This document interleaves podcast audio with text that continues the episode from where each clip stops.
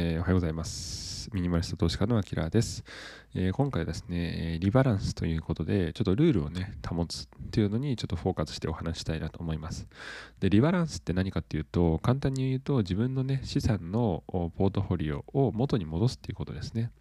で、このリバランスとローテーションっていうのが、たまにね、頭が混在しちゃう場面があると思いますんで、そちらをですね、ちょっと今日は解説できればなと思っています。はい、えー、私はですね、本業会社員をしておりまして、えー、それ以外の時間はこうやってミニマリスト投資家として活動しています。で今現在のポートフォリオは、まあ、こんな感じですので、ご興味があればご覧ください。はい。で、えー、皆さんのお悩みを今日はですね、言葉に表すと、まあ、ポートフォリオの資産の割合がずれたと。まあ、例えば株式が多くなり大きくなりすぎたとか、ま、こんな状態ですね。まこれを解決するのがリバランスになります。で、これは自分の目指す資産の割合に戻すということですね。まあ、こちらを解説できればなと思っています。今日の動画を通して、えー、まあ、こんな悩みが解決できたらいいなと思っていますけれども、まあ、投資を続けていたら、ポートフォリオ内の資産で、まあ、株式の割合が大きくなりすぎたとか、まあ、国債の割合が小さくなりすぎたとか、で実際、ローテーションとリバランス、この違いって何なのっていうところですね。まあ、このあたりをご紹介できればなと思っています。でなお、投資はですね、あの自己責任、自己判断になりますので、その辺はおな、えー、ご注意いただければと思います。はい。ではですね、ポートフォリオ内の資産の割合はこうリバランスする。まあ、これについてフォーカスしたいなと思っています。で、投資をしていると、まずポートフォリオはこれ変わり続けるっていうことをまず理解し,、ま、していければいいかなと思っています。で、実際その時にこのリバランスっていうのは何かっていうと、まあ、ポートフォリオ内の資産割合を戻すということですね。で、実際このローテーションとリバランスの違いっていうのがよくわからなくなっちゃうことがあるので、そちらの違いも解説をして、最後に実際のリバランスの方法をちょっとご紹介したいなと思っています。ではまず、ポートフォリオは変わり続けるっていうことですけど、まあこれ普通に考えるとごくごく当たり前なんですけど、これはですね、各金融資産のパフォーマンスがやっぱり異なるからですね。実際20 2021年の1月から2021年の12月末まで、まあ、これの騰落率を調べてみましたけれども、まあ、大体 VOO、これは S&P500、米国の有名な、ね、指数 S&P500 に連動する ETF ですけど、この VOO は約1年間でプラスの29%でした。まあ、これは100万円が129万円になるってことですね。で一方、長期国債の TLT という ETF に関しては、これマイナス6%でした。なので、100万円が94万円になっちゃうってことですね。で、ゴールドですけれども、このゴールドに連動する ETF、GLD というのがありますけど、これはマイナス5%でした。なので、100万円が95万円。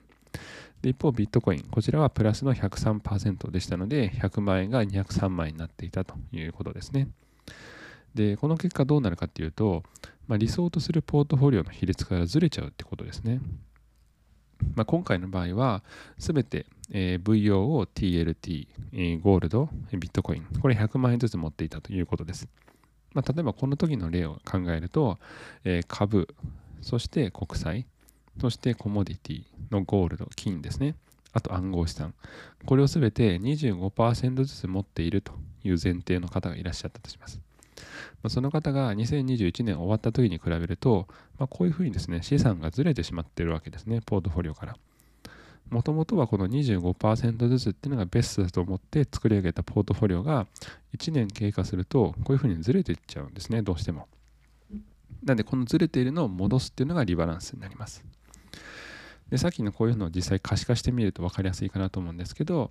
2021年の1月始まった時にはこういうふうに25%ずつだったんですけど、まあ、実際1年終わってみるとこういうふうにどうしてもずれることがあるっていうことですね。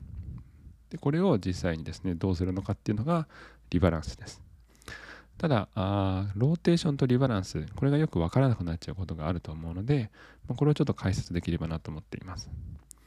とまずローテーションですけどローテーションっていうとリバランスっていうのは、これまず大前提は目的が異なります。目的が違う。ローテーションっていうのは、これ外部環境に変化するためにやることです。例えば2021年、まあ、コロナショックの時からですね、全世界的に金融緩和がありますね。で、金融緩和があると、基本的に株式はどんどんどんどん上がります。国からのサポートがあるからですね。なので、金融緩和にの波、これに乗るために、あえて株式比率を高めていく。こういうのが一つのローテーションの例ですね。で、一方、今ですね、今、うん、今が不況というか分かんないんですけど、まあ、不況の中でも資産を守る。まあ、不況っていうとどうしてもね、株式が下がったりすると思うんですけど、株式が下がると一方国債は上がりますね。大体はこう、えっ、ー、と、逆に相関します。なので、不況の中でも資産を守るというために、あえて国債比率を高める。まあ、こういうのがローテーションですね。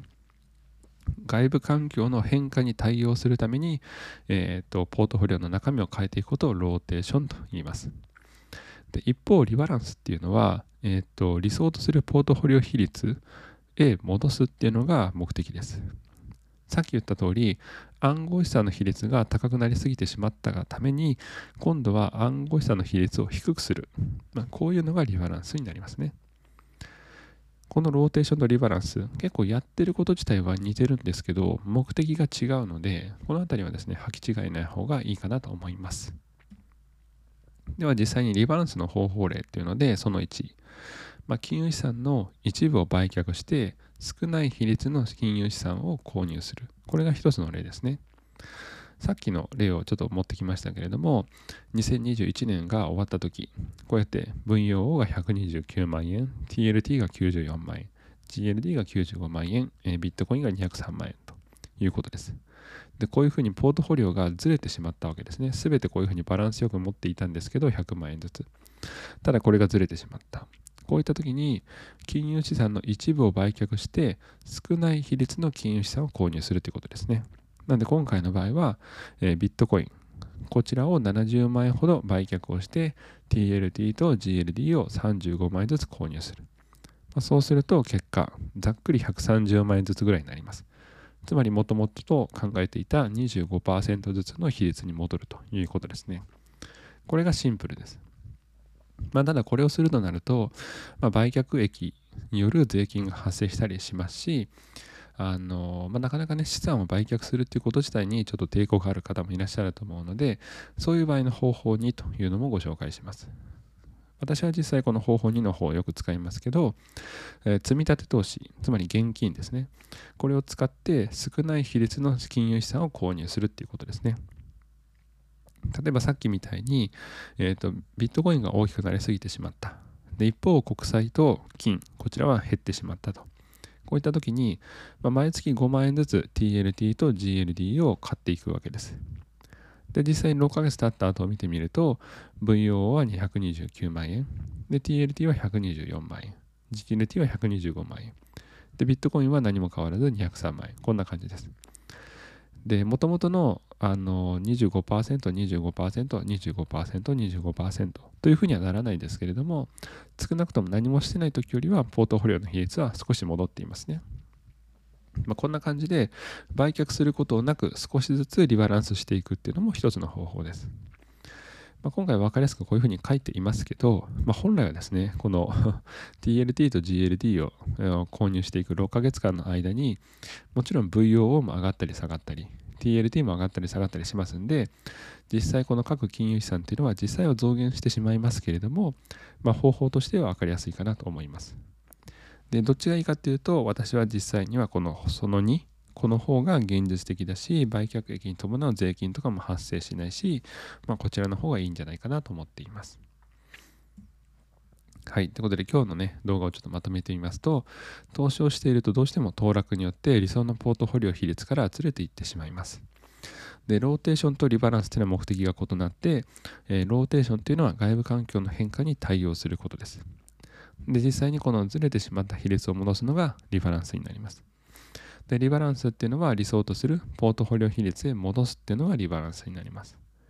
で、方法の1っていうのは金融資産の一部を売却して少ない比率の金融資産を買うこと。で、もう一個の方法は積立投資、現金を使って、え少ない比率の金融資産をコツコツ買っていくことだと思っています。はい。で、おすすめはですね、方法2です。さっき言った通り。あの売却益とか、それに伴う税金が発生しないとかっていうのがありますので、そちらの方がおすすめです。はい。ということで今日はですね、このリバランスについてちょっとフォーカスをしてお話をしてみました。結構さっき言った通り、ローテーションとリバランスが頭がね、ちょっとごちゃごちゃになっているっていう方もいらっしゃるかなと思いますし、まあ、実際この2021年のパフォーマンスによって、ポートフォリオがですね、結構ずれてしまった方が多いと思います。で、分散投資はね、基本になりますので、ぜひですね、このリバランスっていうのも一つ使っていくといい方法だと思っています。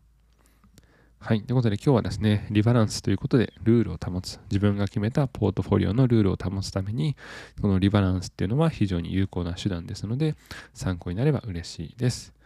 はい。ということで今日もご視聴いただいてありがとうございました。良い一日を。